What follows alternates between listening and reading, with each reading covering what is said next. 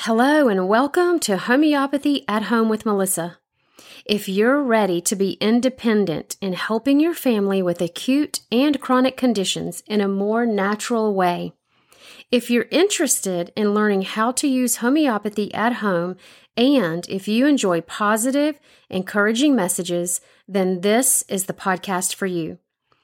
Click subscribe, grab some coffee or tea, a pen, and a notebook, and get ready to learn how to use homeopathy at home in your family. The information in this podcast and its transcription is to be used for education only. The suggestions here should not replace the advice of your medical doctor, and you should never stop any prescription medications without the advice and direction of your doctor. I am not a physician. I am not prescribing, and I am not making healthcare decisions for you.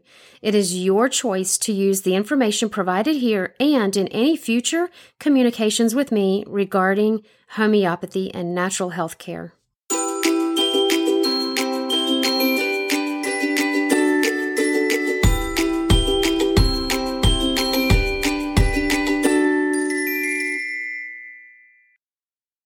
Welcome back to day four of our 12 cell salts of Christmas.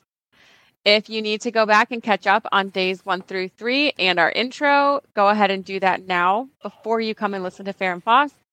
We are just covering these 12 cell salts for 12 days leading up to Christmas and giving you the basics. But I do think we're covering a good amount of information. So today is day four, ferrum phos or iron phosphate. It is the most used of all cell salts.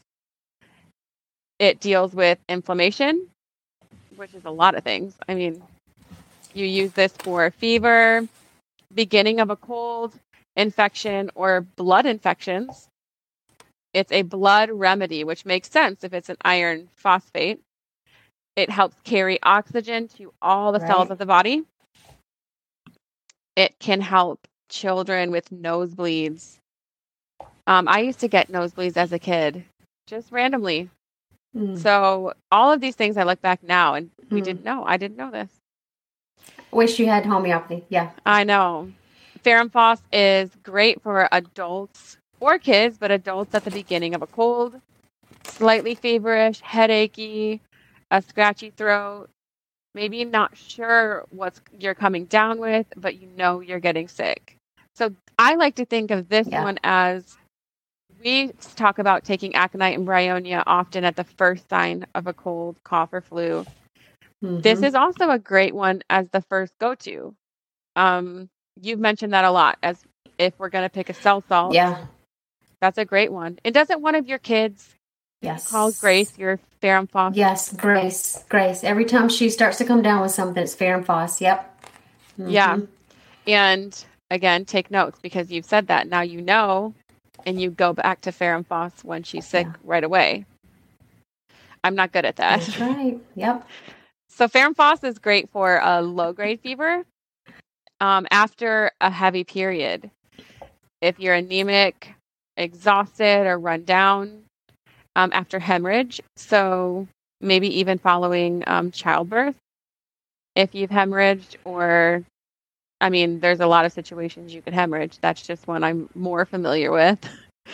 Um, Post surgery, mm-hmm. if blood mm-hmm. loss, so that's included. Um, bleeding fibroids, you could use 6x or 3x. I'm not sure what that means. Oh.